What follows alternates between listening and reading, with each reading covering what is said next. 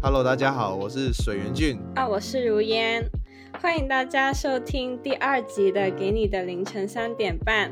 先跟大家拜个年，新年快乐！身体健康。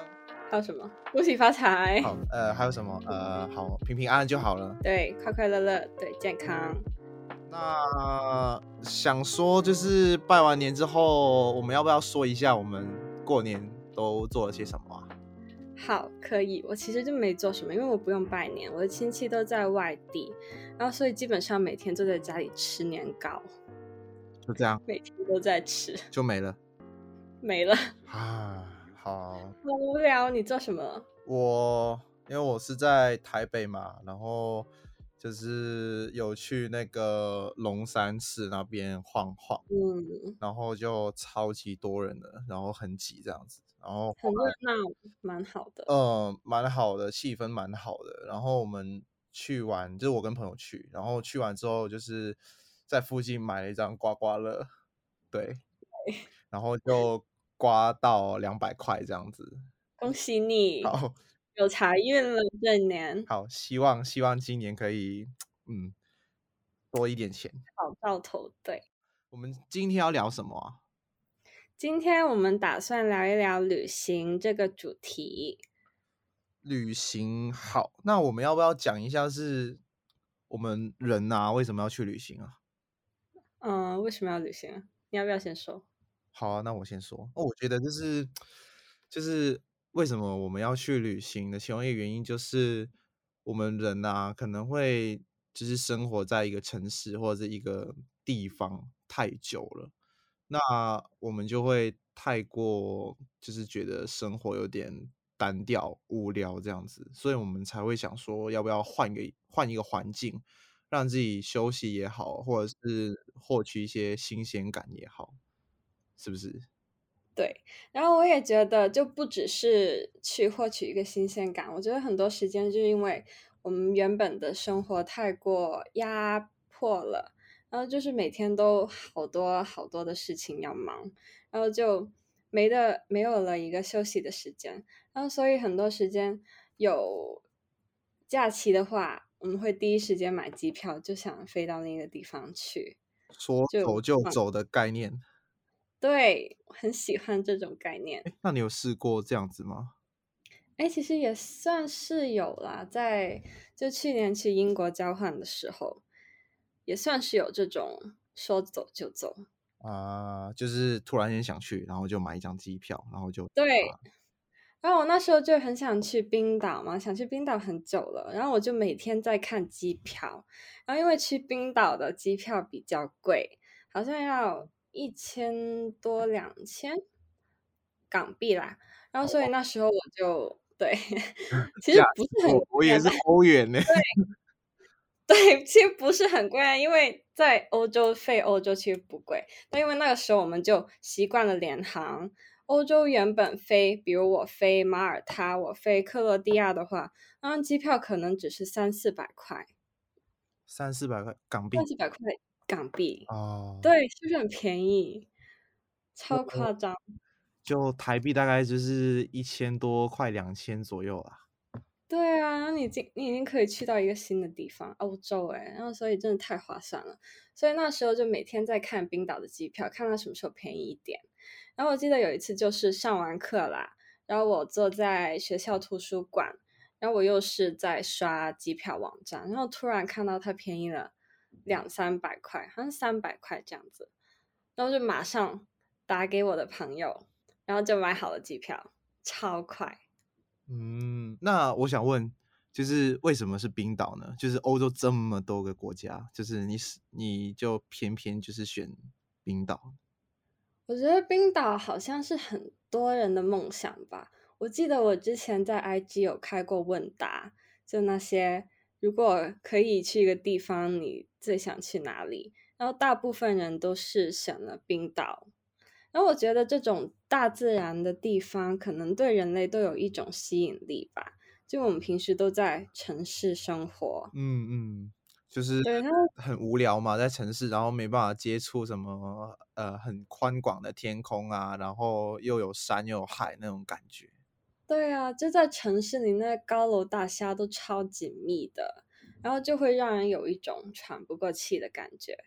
但就在这些冰岛啊这些地方，所有东西都很广阔，嗯，懂不懂我想说的？就那空道气非常好，很干净的空气吗？对，然后就有一种自由的感觉，这城市生活没办法带给我们的。对，所以那时候就，然后我自己很喜欢雪山、冰川什么的，冷的天气，冷还好吧，但雪嘛，那一定要冷的时哦，候就是比较少见这个下雪或者是冰天雪地的感觉。对对对，所以那时候就很想去看一下冰山、冰川这样子的。然后我记得我想去冰岛的念头，是因为很久以前看过的一本书，好像是。然后那那本书就是旅游文学吧，然后他就描述了很多冰岛的景象，然后还有很多照片。然后那时候第一眼就爱上了。哎，是谁写的啊？你还记得吗？好像叫青青的岛，是一个他在 IG 有账号了，然后他是出版了很多旅游文学的书籍，对他们自己出版的。对，然后那时候就很喜欢很喜欢这地方，怎么这世界上会有这么不像地球的地方呢？对，所以那时候就选择了去冰岛。所以是一本书，然后让你开始有这个想法，然后到对刚好交换的时候，就是有这个机会，然后你就决定要去了。对，哦，很浪漫，整件事。真的，真的，对，然后但其实我觉得我在冰岛的旅程都蛮一波三折的。嗯，我有听你说过，你要跟大家。分享一下吗？我记得我在我写啊，我有写过，之前我有几篇文章都是写我在冰岛的经历，因为那时候就是我去五天嘛，然后就第一天就到冰岛了，然后第二天我们参加了一个黄金圈的旅行团，嗯哼，然后那时候天气还算好，但是第三天的时候，就第二天晚上我们回到民宿，然后他啊、民宿楼下有一个牌写着，明天开始，明天后天两天都会是这什么冰岛几十年间最大风雪，哦，最大暴风雪啊，因为暴风雨啦，没有雪，对，暴风雨。然后那时候我们整个就是晴天霹雳，对你的行程被打乱。对对，然后本来是我们第三、第四天是去一个两天的旅行团，就去南岸，就是对两天的。然后那时候我们就 上网查，然后他就取消了，整个取消了，没有要临时做一些改动。对，然后我觉得是很崩溃的那一瞬间。就我们那一晚上原本打算去追极光，然后也取消掉了。嗯，就整个计划被打断，对啊，那时候很崩溃，为什么要这么对我？就是所以那时候就，我记得我们就第二天、第三天都，哦，第三、第四天，然后就去了一些，就在呃冰岛首都里面逛，对，就不断在逛室内的逛街而已，然后什么都没有对做。整天都在雷克雅维克那边逛，就去不同的咖啡店，然后再找一些啊、明信片什么的，然后再买东西。对，因为两天都不能去外面玩。那你有吃到什么特别好吃的吗？就是一些可能当地才有的，或者是呃比较特色一点的小吃或者是餐厅。我们吃了一个比较有名的热狗，对，它的热狗很特别，就里面好像有羊肉什么的，然后所以它的味道和我们平常吃的热狗不同。啊，很特别，对。然后还去了很多咖啡店，然后我记得我喝了一杯我人生中喝过最好喝的拿铁，哦，超喝。我超爱喝拿铁的耶。对，我也超爱喝，就我一定要喝，我也喜欢喝有奶的咖啡。嗯，所以就是这样子，就是有一点遗憾，但是就没办法了，就是因为天气嘛。对对对，然后那时候好抑郁，我整个人低气压。然后最后最后怎么解决呢？就是我们我和我朋友商量了好久，然后我就打算说，呃，可不可以延迟一天机票？就我们改机票改迟一天回回英国，然后我们再报一个新的一日的旅行团去南岸。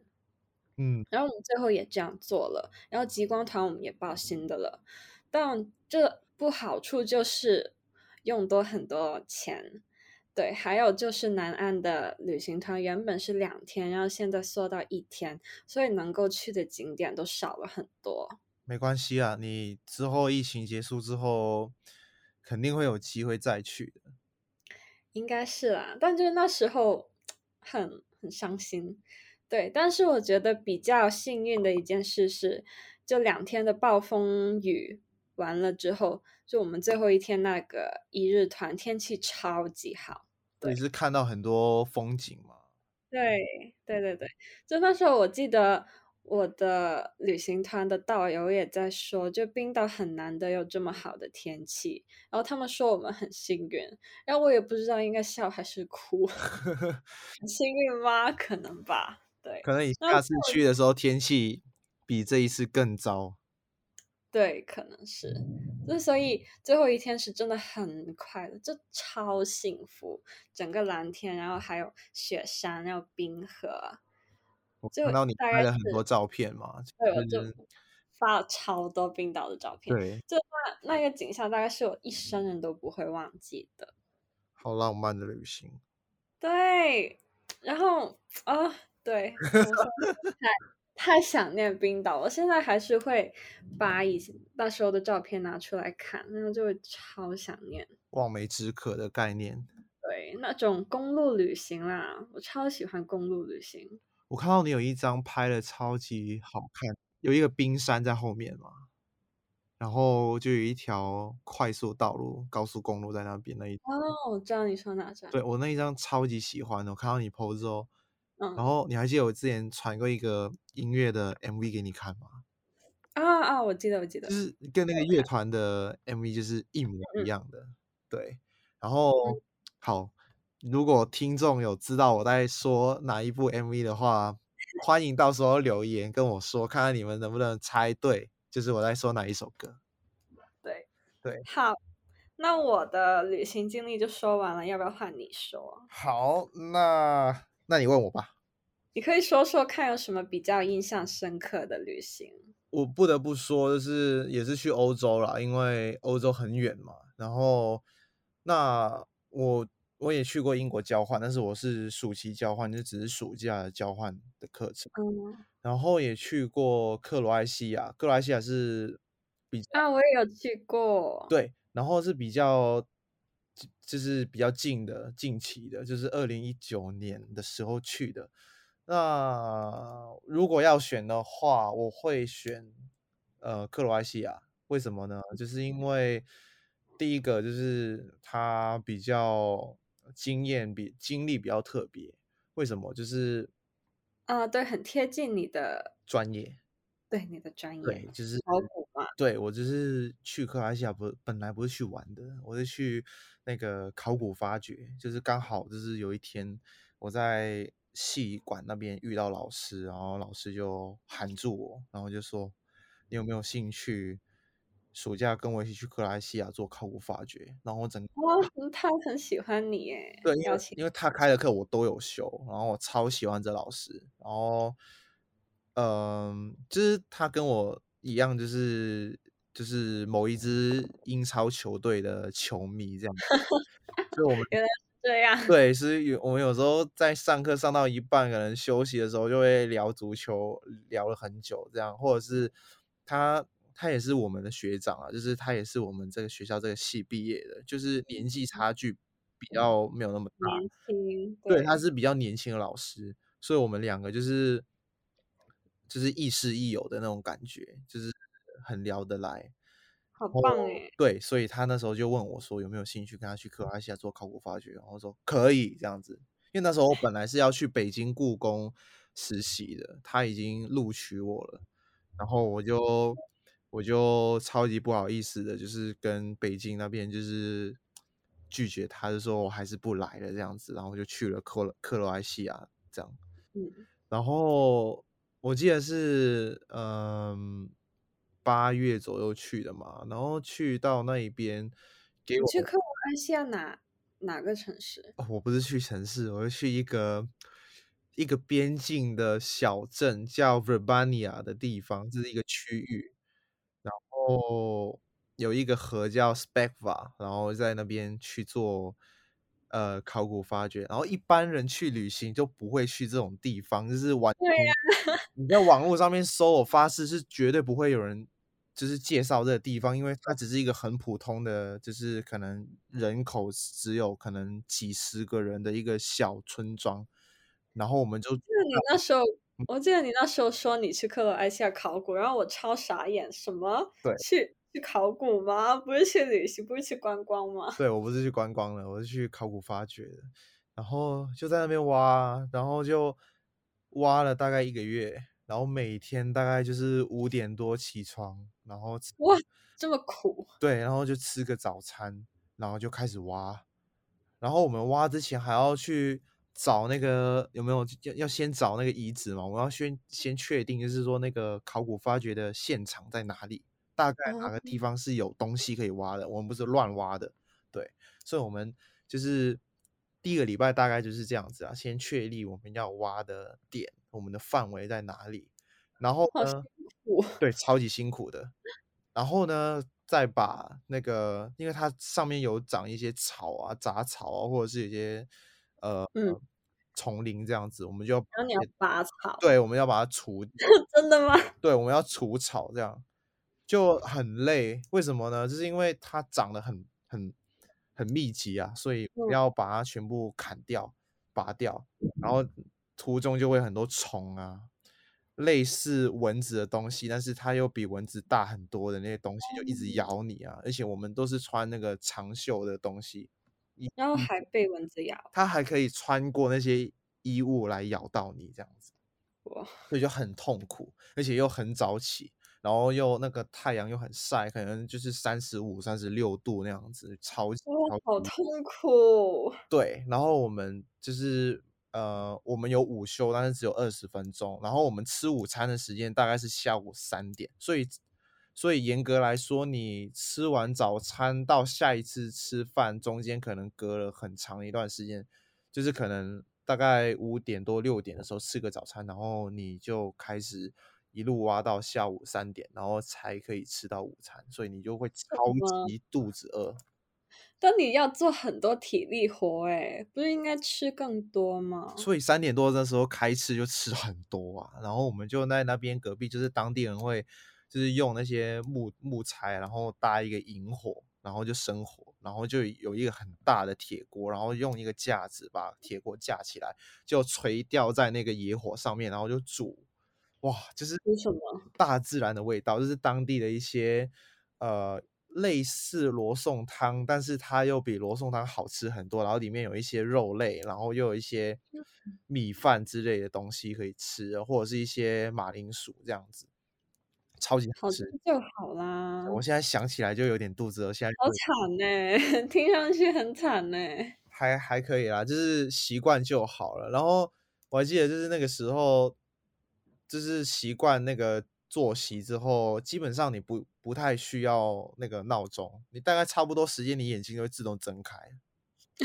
真的，大概五点多你就会自动公里时钟，会对，所以自动醒来了，然后就经历了这个很艰苦的考古发掘之后，就是你会，就是我在那个村子里面生活了大概一个月嘛，然后那时候就想说，啊，好，那我在村子里面也拍了一些照片，然后其实可以逛的地方也不太多啦，然后所以那时候就想说，那既然都来到了，那如果发掘结束之后马上离开，好像也不太好吧？就是难难得都来了，是不是？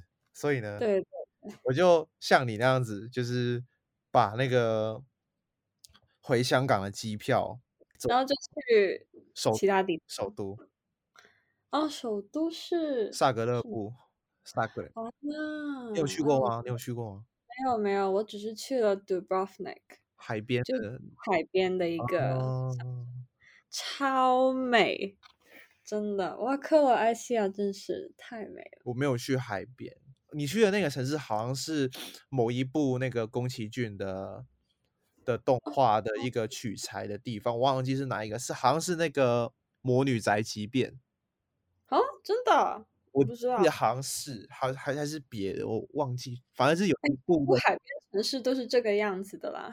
你不觉得有点像吗？你你回想一下，好好好，一点一点。一点 好，好，对，然后就每天看海，看地中海，然后每天嗯，就出就乘船出海去，潇洒。你有吃到什么好吃的吗？哦，我记得那时候有个很喜欢的 gelato 意式雪糕，啊，好像是什么味道？肉桂口味的，我超喜欢肉桂口味。然后它雪雪糕就很大一个，然后就超便宜。我在首都那边有吃到这一个，对，但是我不太确定是不是同一间或者是同一款，哦，也是 gelato。就是也有点那个肉桂的味道。嗯，我是整个都是肉桂，你有吃它皮？超好吃。然后那时候就拿着那个肉桂去看日落，去那悬崖边，然后爬爬石头上去，然后坐下来等日落，哇，好浪漫，超浪漫的耶！浪漫啊，好想念，是不是有点想去旅行了？超想念。啊，我对吧，我就是我就是在首都那边嘛，所以就没有像你那么幸福可以看到海。但是嗯我就在那边待的话，就去逛主要的那个旧城区，就是里面的一些蛮有历史建筑物，然后有去那个奥匈帝国时期的那些呃建筑物附近拍照啊，去那个广场上面吃一些什么热狗啊之类的东西，然后喝个啤酒啊，就跟朋友聊聊天嗯啊。啊，对对对，我也是。他很多那些餐厅是就在路边的，对对对，就他们就在路边摆一些桌子等着，然后你就坐那边吃。嗯嗯嗯嗯，然后我也是点点披萨，然后点些白酒这样子。对我不得不说，它的披萨是我吃过最好吃的披萨。哦，真的吗？它有一个叫什么 Rubania 还是 Verbania 的披萨，什么东西？就是一个地方名啊，我忘记是 Rubania 还是 Verbania，就是好好好，不重要。对，反正就是那一款的披萨是我最爱吃的，然后我连续吃嗯了好几天同一款，什么鬼？干嘛要吃几因为？很好吃啊，就是就是你离开就没办法吃了，所以一定要每天都吃这样，所以那个扣打是是是有的，所以要每天吃。虽然在你的角度来看，在你专业角度来看，可能是超级不健康，不健康。对我超级不健康，然后还有还要喝啤酒，然后就变得整个生活很不健康。但是我觉得这是超级高级的，哎，那旅行嘛，旅行是要放肆一下。对对对，真的真的完全需要这个放肆一下啊、然后啊、整个克罗埃西亚食物真的非常的适合我，然后那个风景也超级好看，那个什么古建筑啊，然后那个蓝天呐、然后那个地中海的气候，整个哇，真的是好想再去一次。我发现你很喜欢那些建筑，什么历史遗迹、遗址什么的。对啊，就是跟我专业有关嘛，所以我会特别去呃去博物馆啊。讲到博物馆，就是好又跟我专业有关，不得不推荐就是克罗埃西亚首都的萨格勒布的一个博物馆，叫失恋博物馆。啊、我有听过。对，这个真是我见过最有创意的博物馆，就是它的，就是我们刻板印象的博物馆，它可能是有一个特定的历史脉络背景，或者是一个特定的东西嘛。那这个博物馆最有趣的地方就是，它用一个人会经历的嗯人生阶段，就是会经历的人生阶段，就是失恋，来作为一个主题。对，然后，哎，你知道里面是做什么的吗？不知道哎，是很多那些失恋的什么分手信物什么的吗？呃，对，就是他会收集全世界的恋人，他们在一个关系结束之后遗留下来的一些遗物，然后可能他们会从一个关系里面挑一个东西出来吧，我觉得，然后他们就会用一段就是不是很长的文字来交代整个故事，或者是去交代这个东西跟他们关系的象征是什么。比方说，可能是一个摔摔破的电话，或者是一张车票，或者是一个纪录片，也会成为一个呃一个展品这样子。然后我记得有一个是我其中一个蛮印象深刻的其中一个展品，就是它展出了某一个就是杂志，然后就讲一大堆故事，就是说他们呃从认识到什么在一起，然后就是都是跟这个杂志有关的。然后这一本就是他们一起看的最后一期的杂志，就是看完这一期之后，他们就没有在一起了。哦，然后就那本杂志就静静的躺在那边，然后我就哇，就是就是这个，我觉得是非常有创意的一个博物馆，嗯，真的。然后有共鸣吗？有共鸣吗？呃，有啦有啦，有一些会有共鸣啦。怎么样，想听吗？可能我们下一次再说。对，我也觉得下一次再说，先不要讲这种东西。我们可以再说一说关于旅行的意义什么的。你要不要先说？旅行的意义，对你来说，旅行是什么？它为什么这么重要？嗯，我觉得好拿克罗埃西亚的例子来讲好了，就是我觉得去完这个旅行回来之后，我会更加的坚定我自己想要做的是什么。嗯，就关于你专业的。嗯，对，因为我以前会觉得说，好，我是喜欢考古，我是喜欢人类学，或者是博物馆这东西，我也不会说很抵触、很抵抗这东西。然后我去完发掘之后回来，突然间我会发现，我真的是很喜欢人类学，我很喜欢考古，然后呃，我很享受在博物馆的过程。对，所以我觉得是比较更加的了解我自己了。去完这个旅行之后，嗯嗯嗯，嗯，我觉得对我来说，就是要去看看这个世界有多大，然后你才知道自己有多渺小。对，就很多时候，对，就我们可能在自己的生活会被很多的烦扰缠绕，然后就会觉得天都要塌下来了，然后就。那其实，当我们去到一个更加大的地方，看到更加多的风景的时候，你会发现啊，原来自己是真的这么的渺小。其实也没什么。对，就你这些烦恼都是明天就会好的事，就会解决的事啦。嗯，对，然后就会让我更加有力气这样走下去。嗯，然后我觉得，就我从冰岛回来之后，那个。那个瞬间怎么说呢？就那个沉淀的瞬间，我觉得是在你去一个旅行之后的一段时间后，可能在一个晚上、一个深夜，然后你在听歌，然后可能你就翻到一张冰岛的照片，然后那时候你就会有有有感觉，对，就有那种感觉，就沉淀了的感觉，然后我就会开始写很多的字。对，是哪一首歌？我忘了啊！我记得我那时候在听冰岛的民谣，就是一个叫做《Of Month of Monsters and Men》。你也知道，我记得你也有听。对对对对对。对对，就那因为那时候我在冰岛的小巴，然后我去呃参加旅行团的时候，他们也在播他们的歌，然后那时候我就回去查，然后就查到他们，然后就疯狂的听他们的歌。啊。对，一听就会想起冰岛这个团的。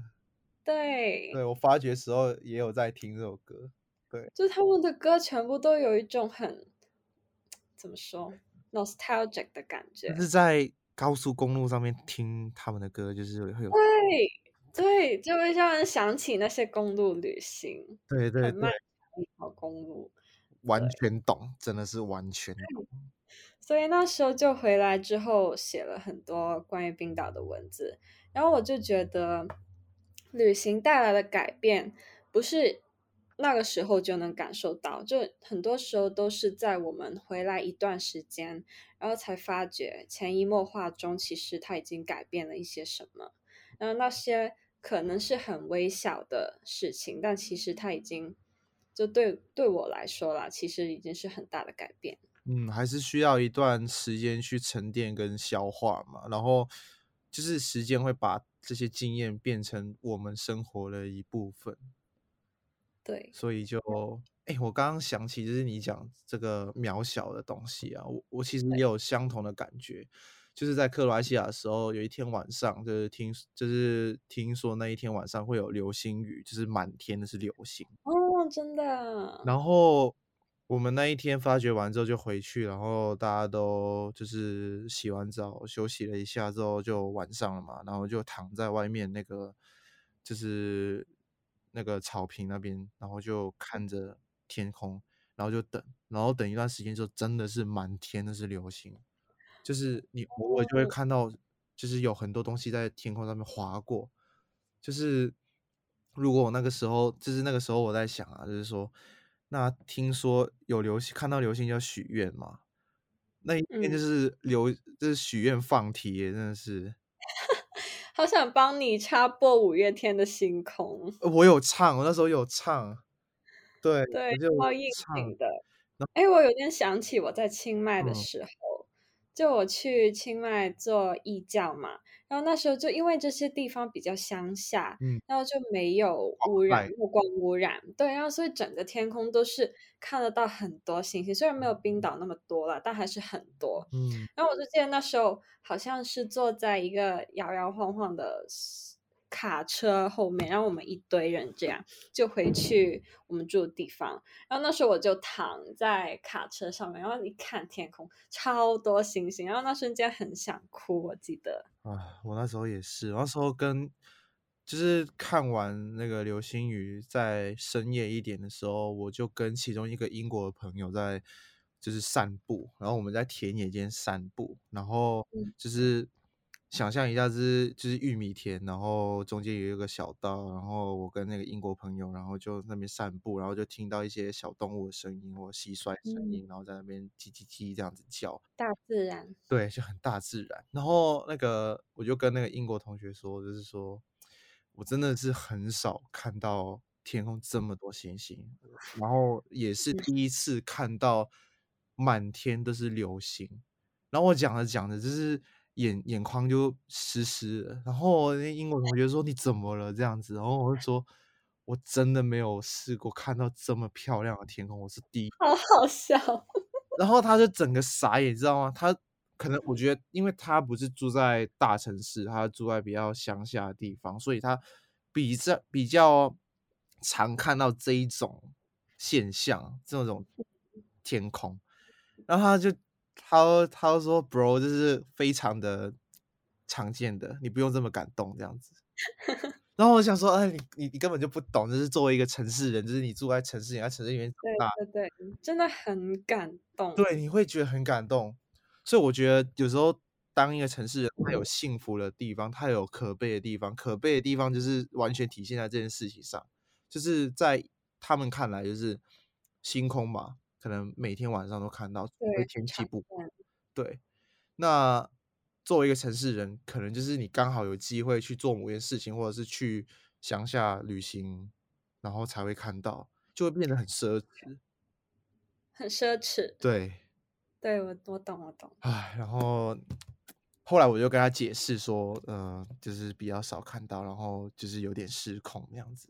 然后，好，这是一个 就哭了。也没有哭出来啦，就是就是有点想哭又哭不出来，情难自抑。对，然后就后来就忍住了，就是不行，嗯，我要冷静一点，就是我还有一段时间可以在克罗埃西亚，所以我还有好几个晚上可以看到这个星空，所以冷静一下。对。哎，读研，我们时间是不是也差不多了？差不多了，对。对，那 我们说这么久了，我们旅行太可以说了。对，我们讲旅行已经 半个多小时。对，时间快到了，真的是感觉这可以再开一集再讲。好，那在这里就是谢谢大家收听。那我们下一集再见喽，拜拜。